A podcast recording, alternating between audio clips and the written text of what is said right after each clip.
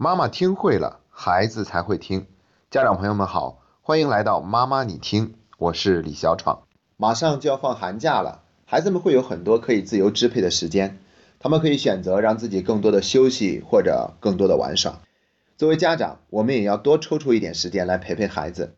至少对于小学阶段的孩子来说，他们还是很渴望得到家长更多的关注的。所以要珍惜孩子还没有长大的时光，多陪陪他们，和他们建立更好的亲子关系。同时我们还要注意到，大多数家长都没有像孩子那么长的一个假期。除了法定假日和周末以外，平常我们还要按时上班，这就意味着我们还有很多的时间不能陪在孩子身边。因此，为了避免让孩子陷入无节制的看电视、玩电脑这样的怪圈，最好能让孩子有一个明确的假期规划。针对于假期要做怎样的安排，我们准备了几条建议。今天先跟大家分享第一条，那就是帮助孩子制作假期愿望清单。我知道很多家庭的孩子平常就有一个愿望清单，平日里喜欢什么玩具或者想得到什么礼物都可以写在清单里，等到时机成熟的时候，家长就会买回来送给孩子。那假期的愿望清单会有一些不同，它更倾向于做些什么事，而不是得到什么物品。比如学做一道菜，帮助一只流浪狗过冬，参观一次博物馆，滑一次雪，完成一幅令自己满意的摄影作品或者书法绘画作品，全家人摘一次草莓，读完10本书，来一场近距离的徒步或者骑行，学一样乐器，并保证不低于30个小时的练习，去一趟上海迪士尼乐园。听完上面的分享，我想大家已经对假期愿望清单有了一个大概的了解。我们建议尽量在放假之前就和孩子完成这份清单的制作。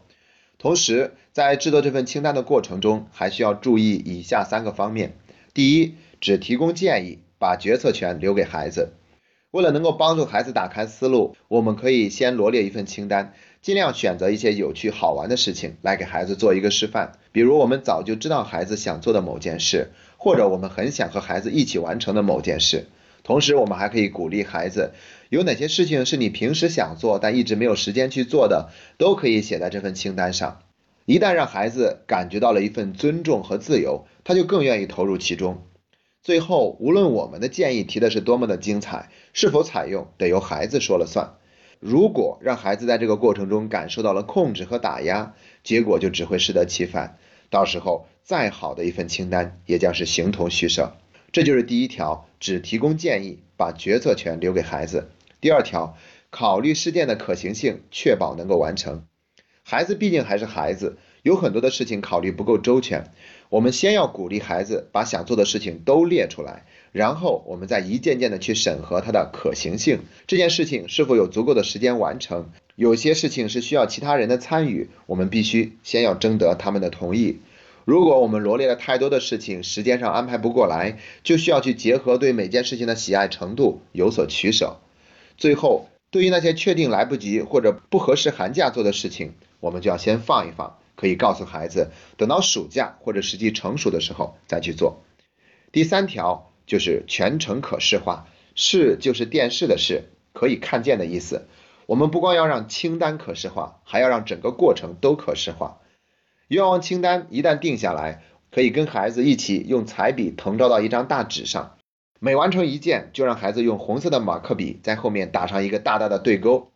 或者我们可以用百事贴，每一张百事贴上面写一个愿望，然后把所有的愿望都粘贴在墙上。还要分成未完成和已完成2个区域，每完成一件就把那张百事贴转移到已完成的区域里面。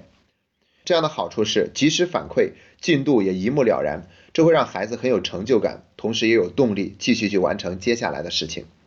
好了，重新回顾一下这3个方面。第一，只提供建议，把决策权留给孩子。第二，提醒考虑事件的可行性，确保能够完成。第三，全程可视化。这就是关于假期安排的第一个建议。后面我们还准备了4、5条建议，其实这些建议都是可以写进愿望清单里的，只是因为它们具有普遍的适应性，所以我们单独列出来和大家一条条的分享具体的做法，敬请大家的期待，希望对您能够有所帮助。